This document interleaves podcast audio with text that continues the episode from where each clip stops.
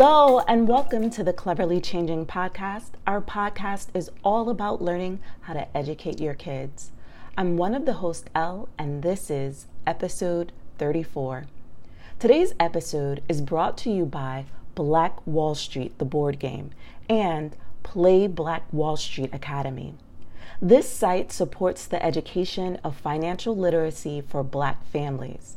Visit playblackwallstreet.com and use the discount code cleverly that's c capital c l e v e r l y all caps for 25% off site wide the discount cannot be combined with any other discounts. In this episode, we talk about a sensitive topic that may not be suitable for younger children, especially if you have not had the discussion of police brutality with them yet. As a result, we have chosen to omit the cleverly cultured kids segment in today's episode. If you find yourself homeschooling for whatever reason, this is an episode that you'll need to hear.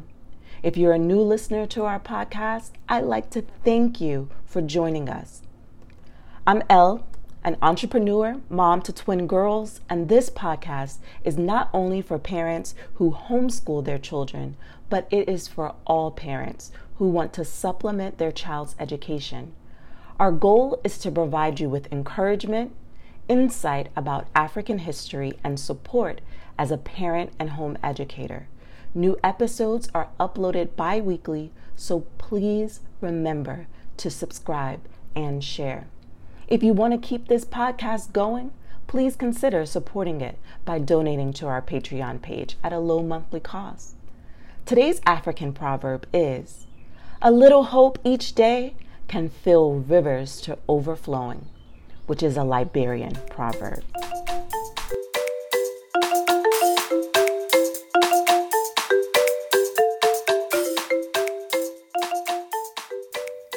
It's now time for the word of the episode. Dun, dun. Matumaini means hope in Swahili.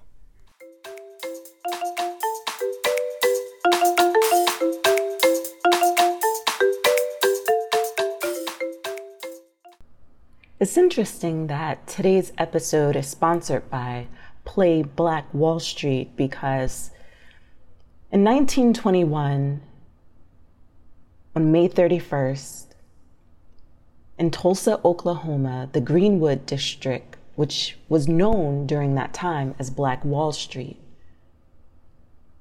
it was reported that a black man had raped a white woman and the city went up in flames. 300 people died, that's recorded, but history tells us that even more people died, and 800 were injured. It's interesting that that city was in flames because right now, on May 29th, 2020, the city of Minneapolis, Minnesota, is in flames. Because George Floyd was killed by a police officer. Today's topic is about Generation Z who will soon be taken over. They will soon be in charge. And it seems like what we're living in are similar times as it was in 1921. So, as you listen to today's episode, It's so important for us to teach our children about our history and to let them know that we have overcome things in the past and we will overcome today. We are a people who have faced many days and nights of adversity, but we do not let them hold us down. We do not let oppression get the best of us. We rise from the flames and we must unite. We must continue to learn, continue to grow, and continue to achieve. So when you listen to today's episode, know that although our history doesn't seem to change much, we are still a resilient people. So remember that today and each day moving forward.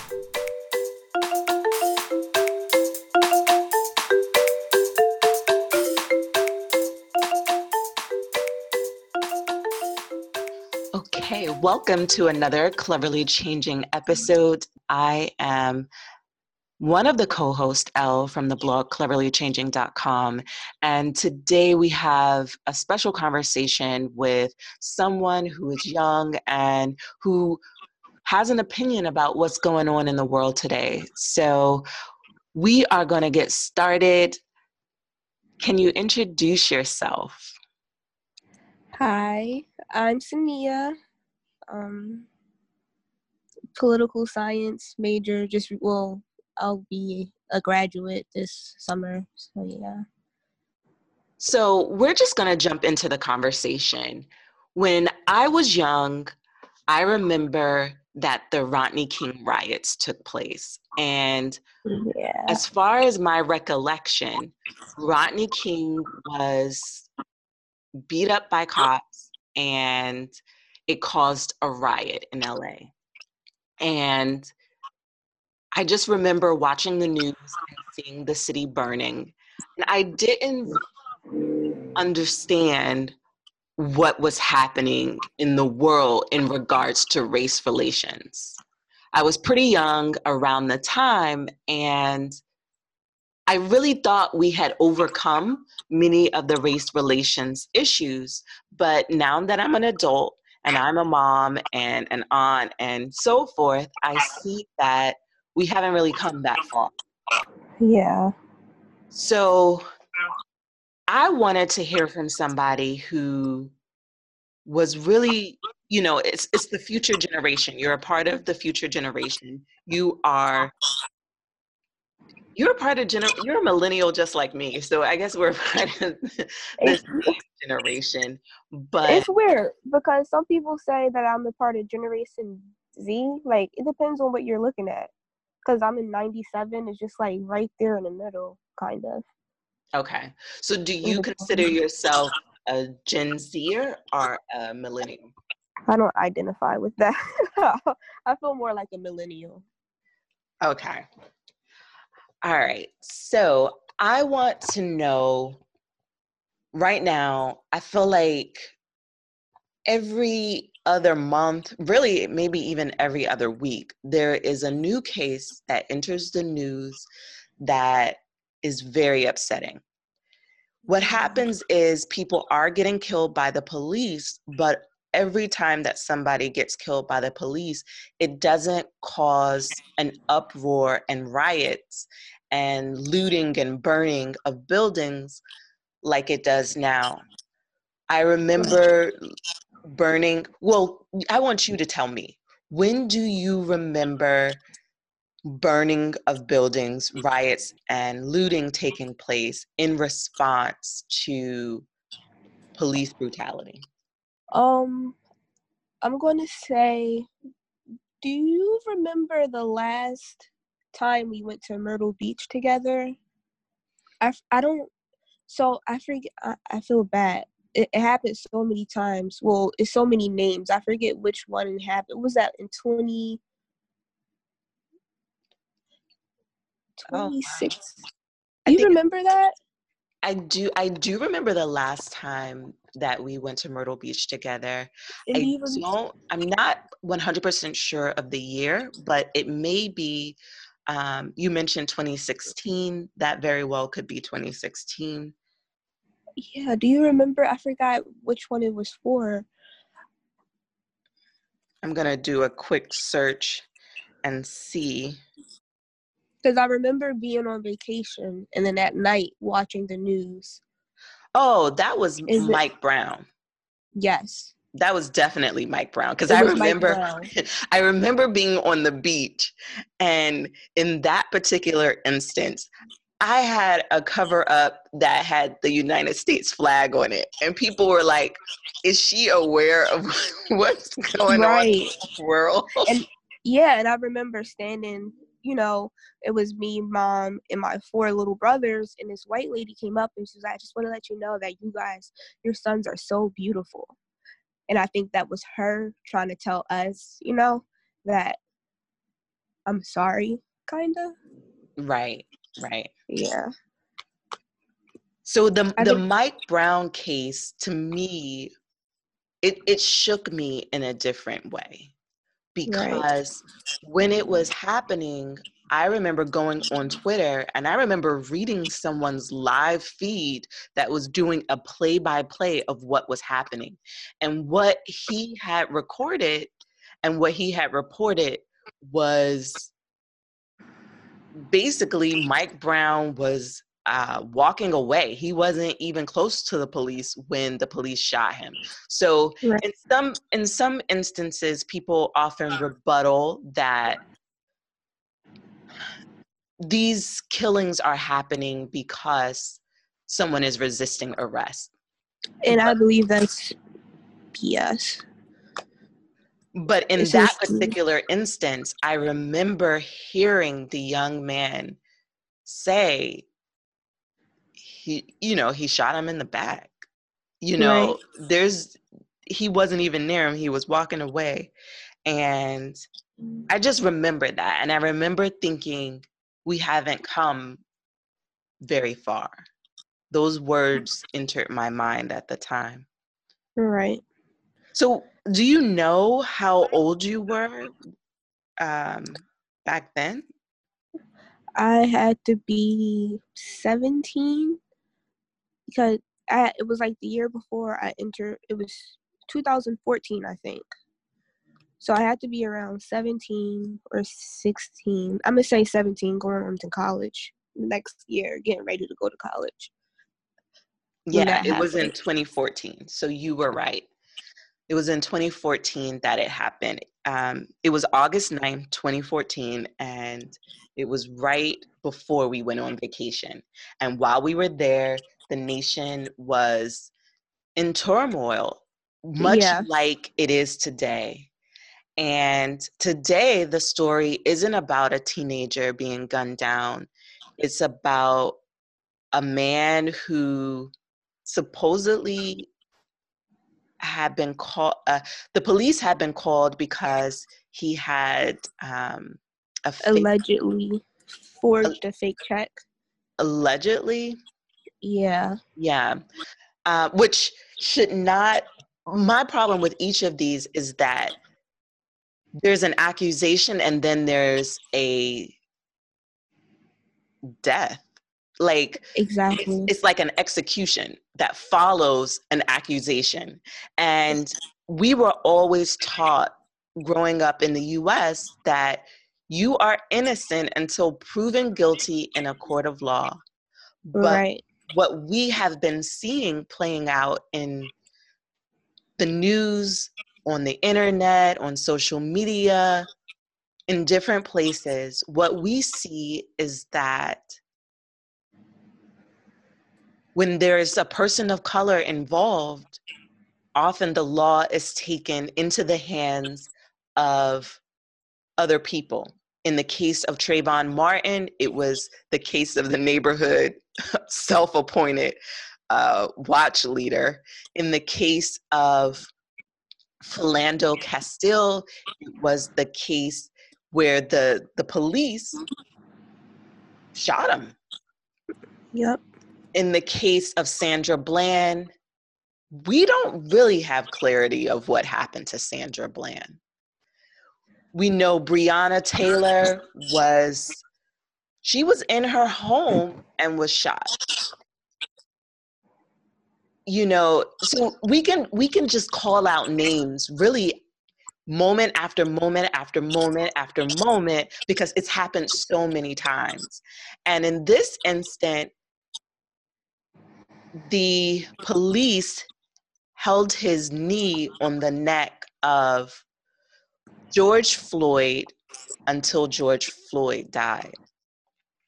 So, from a young person's perspective, how does that impact you? How does it impact me? Um, it, it, it really it, it impacts me greatly. Not only being a young person, but being a, a young black person.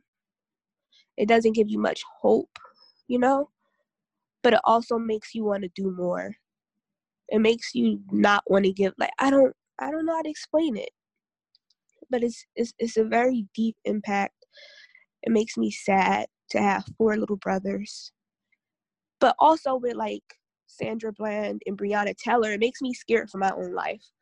Like driving around in Philadelphia at night on my way home from work. It's, it's very scary.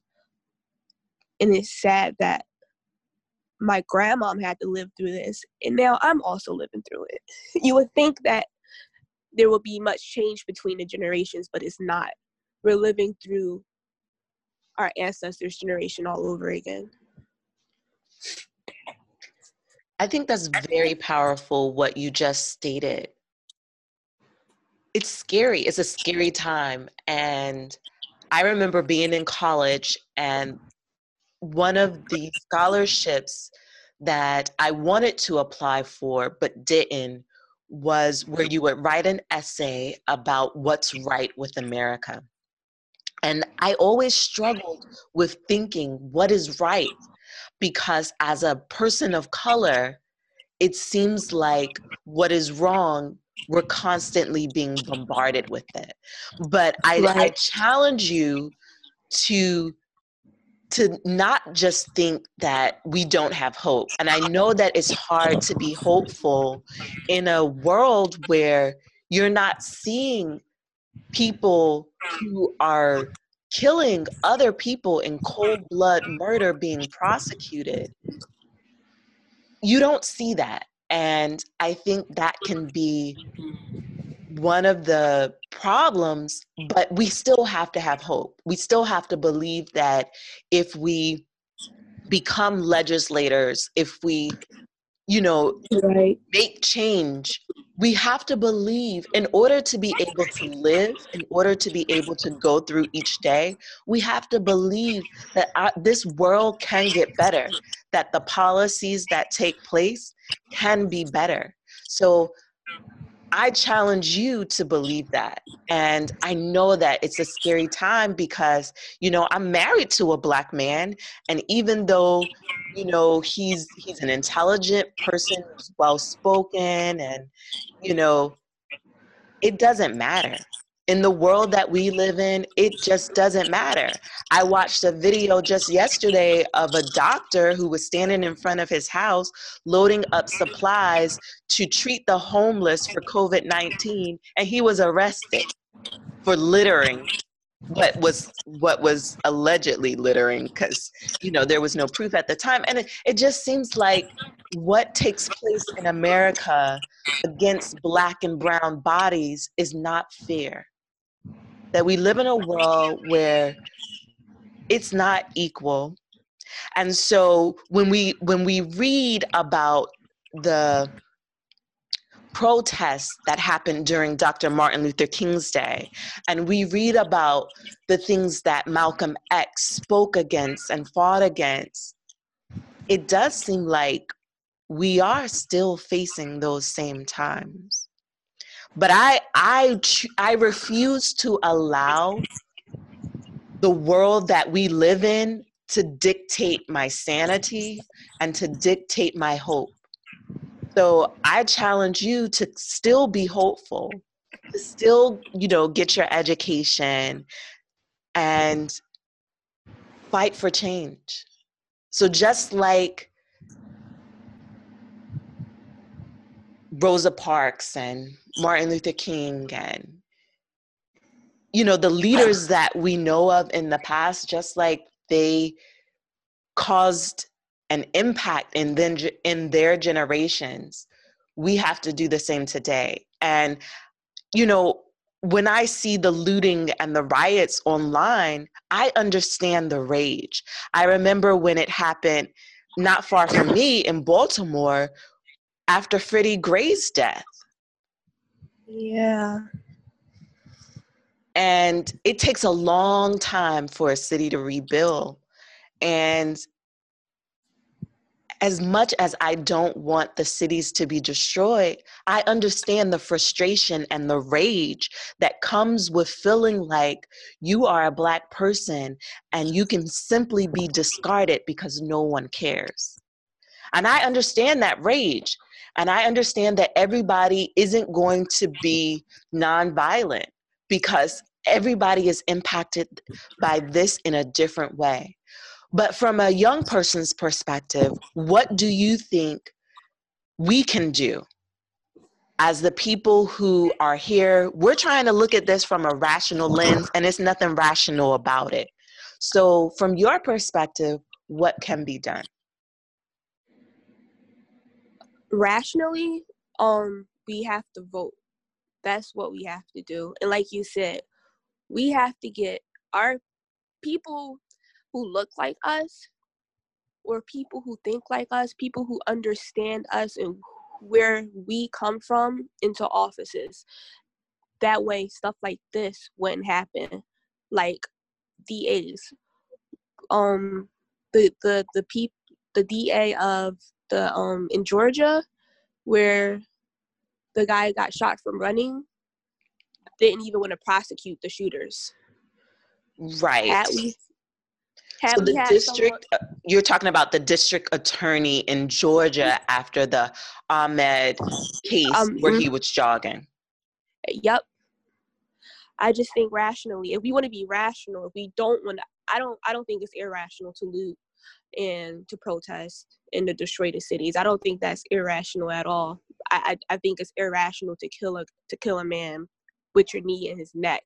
But if we want to do it the way that they do it, we do need to vote and not for the presidential election because the president don't get much done as we know we need to vote locally we need to vote in our like statewide we need to vote for senate that's what we need to do we need to run our own campaigns. Not only do we need to vote but our people need to run. Right. So it's about running for office and I like that you you brought up the Senate because it really, you know, even on a local level, it's finding out who those people who are on the seat to be judges are in your local exactly. districts. Find out who they are before you just go to the ballot and choose someone based on their party. You got to choose people based on their receipts. What have they done for you lately? Where's their mindset? Do they care about the issues that you care about? And so I love that you brought out you know, we definitely have to vote for people that care about us, but we also have to be the people running for those offices and running those campaigns. So I love that you're looking at it from a grassroots level because if we want change, we have to be the change. Yes. Um I wrote a senior thesis about that actually. Well, it turned well first my question in the senior thesis was like why don't African Americans vote? And it ended up turning into a paper about descriptive representation, which is the reason why we don't vote because we don't have people that we relate to in office. So, as much as is as much it is about voting, it's also about running and seeing someone like us and relating to that person, and that's just it's like that's almost the only way. Mm. I I also like that you said that in your perspective, it's not irrational to to burn things because you're angry because a system that has been passed down and is traditional in the country that you live in hasn't protected you. So what do you do? Yes, you vote. So that's one of the ways that, you know, getting on the grassroots level, that's one of the ways we can impact change. But for the people who need I, you know, I can't necessarily explain why they're doing what they're doing um, because we haven't necessarily seen it produce outcomes that impact change? I think that it produced one outcome, and I think had we not done this, I don't think they would have seen our anger. And I think that's why we have to do both. Not only do we vote, but we need to show them that we are angry. Um, I don't condone violence, but this I feel like was kind of necessary in a way. Earlier, I didn't was I, someone at my job was talking about it, and earlier I was just like, uh, but now it's, it's just necessary. I feel like because it wouldn't have been it wouldn't have been brought up as much. This would have been last this would have been lasted a couple days at most, but now stuff is on fire and everybody is like, oh, what's going on? I think it's necessary. So I'm, I'm going to just go as far as to say that if we were just angry on social media, our voices would be minimalized and people wouldn't realize it was as big of a problem as it is. It's not until right. it starts to affect people in the pockets and they see real tangible things burning that they realize the rage that exists and it's like this is impacting us so much that it has resulted to this. So it causes them to see in a greater and a wider magnitude of how much of a concern this is to our community when those things take place. Right. Wow. I, I think that's, you know, that's a, that's a, one perspective and one way to look at it. And I, I appreciate you for being honest and sharing because you know, for me, it's always been a struggle to say, you know, why are you tearing up your own communities? But in in reality, while I say that in my mind, I also recognize that many of these communities we can't truly call home if we don't feel safe. So while we may physically live there, it may not be our home. That's true. Yeah. So wow, that's that's a pretty pretty deep perspective. So, um, you know, I I want to I want to bring up the young woman who recorded the video. I was scrolling through social media and I saw that she is she's having trouble sleeping and rightly so because if you see someone that is murdered right before your eyes you know, it is safe to assume that your life has changed forever. Right. If you could say anything to that young woman, what how would you encourage her to keep going? Uh, hmm. Because I think on one hand she saw it in person, but right. on the other hand, every person who looked at that video has seen it and they've been impacted not yeah i was to as great a degree but their lives have been changed forever. I personally when i'm scrolling through i can't actually watch those videos because it does something to you that i don't want to happen to me. So i actually don't i've actually not ever seen any of those videos because yeah, it's not something that i'm willing to allow into my psyche and and that's just to protect myself so that i can it's it's my coping mechanism in order to be able to go on. Because it's like when you do see something like that it's it's hard to really separate it and place it. Right. I agree. I haven't i haven't watched i don't like to watch those videos either. Um however her recording that video although we've seen a lot of recordings of videos like that, but had she not recorded the video, who's to say what could have happened or what they could have uh, said happened that actually didn't happen? We know exactly how he died, and for her, we we have we have to thank her for that.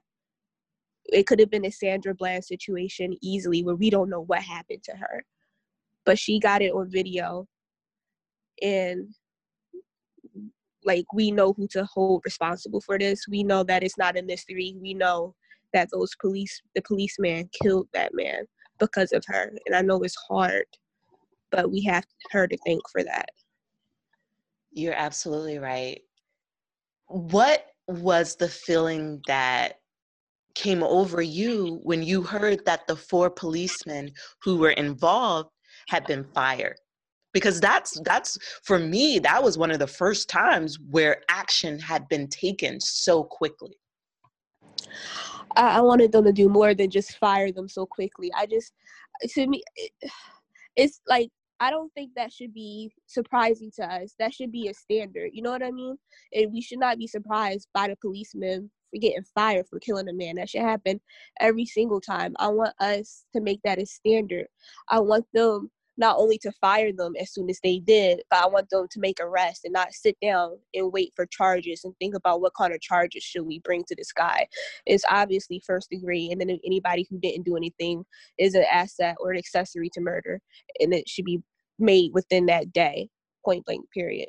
So that's i think it's progress but it's progress that should have been made years ago. Progress is slow. Right. Yeah so it's like you can't even feel good for knowing that they've been arrested because that is not enough. That is simply right. not enough. And to the family of, to Mr. Floyd's family, my heart goes out to them because time and time again, when research is done and people look into the records of the officers who take these sort of actions, we often find that this wasn't the first time that something similar may have occur- occurred. And so, by the young woman taking the video and by those officers getting fired, what we do know is that they are no longer in the position to do it in that same capacity again. And for that, I'm grateful. But again, I am also with you in saying that I agree with you 100% that it's not enough. But to this next generation, you know, I want to know what what have you been told to keep yourself safe because you you talked about safety being an issue and we don't want to live in fear because that's no way to live. So, you know, what what have your parents told you about or your mom told you about, you know, how to keep yourself safe and, you know, told your brothers what message do you have for other young people who are dealing with the same and it's not just young people it's all of us. For for anybody right. who's living that is a person of color this is something that we live on a daily basis. What what do you think and what have you been told to keep you safe? Um well like by being stopped by police officers? Yes. Um just just the comply basically although that we we know that that does not do much but you don't make any sudden movements. You let them know i'm grabbing my license. This is what i'm doing. And i can't say that i was really taught that. You I, maybe my mom sat down with my brothers but i think she tries to like have us avoid those situations as much as possible so that that won't even happen. Like being drive like safe making sure our cars are okay. All our lights are on. If not, we're not driving the car. You know what I mean? Being not being out too late. I you, well, you know, my mom is like she has like a hot temper. So to be quite honest, even seeing her getting stopped, I can't say that she always followed those rules. But yeah, we just try to avoid those like situations. Right. So prevention is the best key. So try right. to, you know, and I and I, I love that you brought that up because we don't really know what the future holds and there is no tried and true rule that we could share that will save somebody's life because right. we've definitely heard about people who complied you know because all of the cases that we hear in regard all of the eyewitness testimony that we hear in regards to Floyd, they all say that he was compliant from the beginning. Yep. So you're saying avoid the situation at all costs. And I think that even that yeah it's like drive the speed limit like we intentionally drive the speed limit we intentionally try to follow the rules to the t and i just you know there really is a double standard in this world because there are some children in this world who can act out and be youthful in the way that they're allowed to make mistakes. But right. black and brown youth of color, their mistakes can cost them their life in yeah. ways that don't apply to other communities. And that is just completely different and, and it's mind boggling it, and it's very difficult for me to like see that this guy lost his life for an alleged forged check. Like I work at Best Buy and I see a lot of people get the police get called on for much worse than forged checks, credit card fraud, still like theft. Sometimes the police don't even take them out in handcuffs. So I couldn't imagine us calling the police for fraud and then this guy is dying right in you know the place that i work in. I just because it doesn't when i see i work in a place in the area that is outside of philadelphia so the population is mostly white. So the the people that steal at that store is almost every, all white and i've never seen a situation get escalated escalate so quickly like yeah. that yeah, I, th- I think what you're saying definitely struck me. And I know that the store owners who called the police probably are really feeling overwhelmed with grief because had they not called the police, George Floyd would probably still be alive today. And yep. and I think it's very important for people to understand that forgery does not equal execution. It was wrong, and wrong behavior does have consequences, but the consequence should not at all have been death. And that's where we see where our lives are considered dispensable. And in this generation, in 2020, in this decade, we want more. We want more out of life. We want more accountability for officers. We want more accountability for people who are in charge, as far as your mayors, your governors, your judges, your DAs, your prosecutors, even the defense attorneys, because sometimes in many cases, the defense attorneys that are appointed for free in many cases, they're not even doing a good job to represent their clients. So we want better for people of color in general on all fronts. I agree. So, in closing, what what words do you want to leave with the audience? What do you want them to know about young people who are who are living today? How you know we we are angry because our world hasn't gotten better.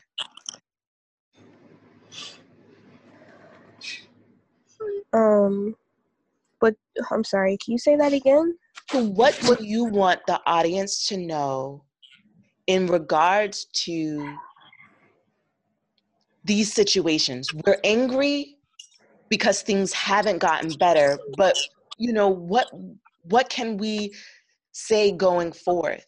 What can we tell the young generation to do? And what do you know like should our parents be having town hall meetings with their kids? Like what more can be done? Of course. Um, encouraged to vote if you're over 18. let's encourage everybody to vote. Let's take younger kids to town hall meetings and let's not let this disappear. Let's keep on pushing. Even if we don't have a next victim in the next couple months, it needs to continue. We need to continue keep keeping this pushing and raising awareness so we can prevent another black man or woman from dying at the hands of police officers. Well, thank you so much for spending time to talk to the cleverly changing audience. I appreciate just hearing your words and getting to know what is on your heart when it comes to this situation.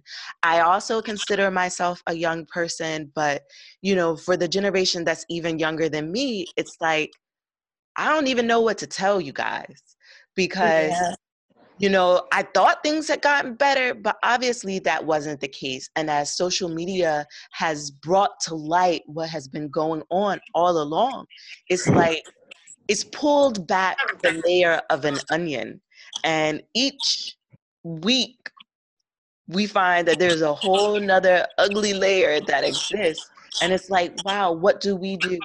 And so I think the words that you have just given us are words of hope and wisdom. And I appreciate you and I appreciate you being so open and candid to share your thoughts. So thank you. Thank you for having me. All right. That's all, folks.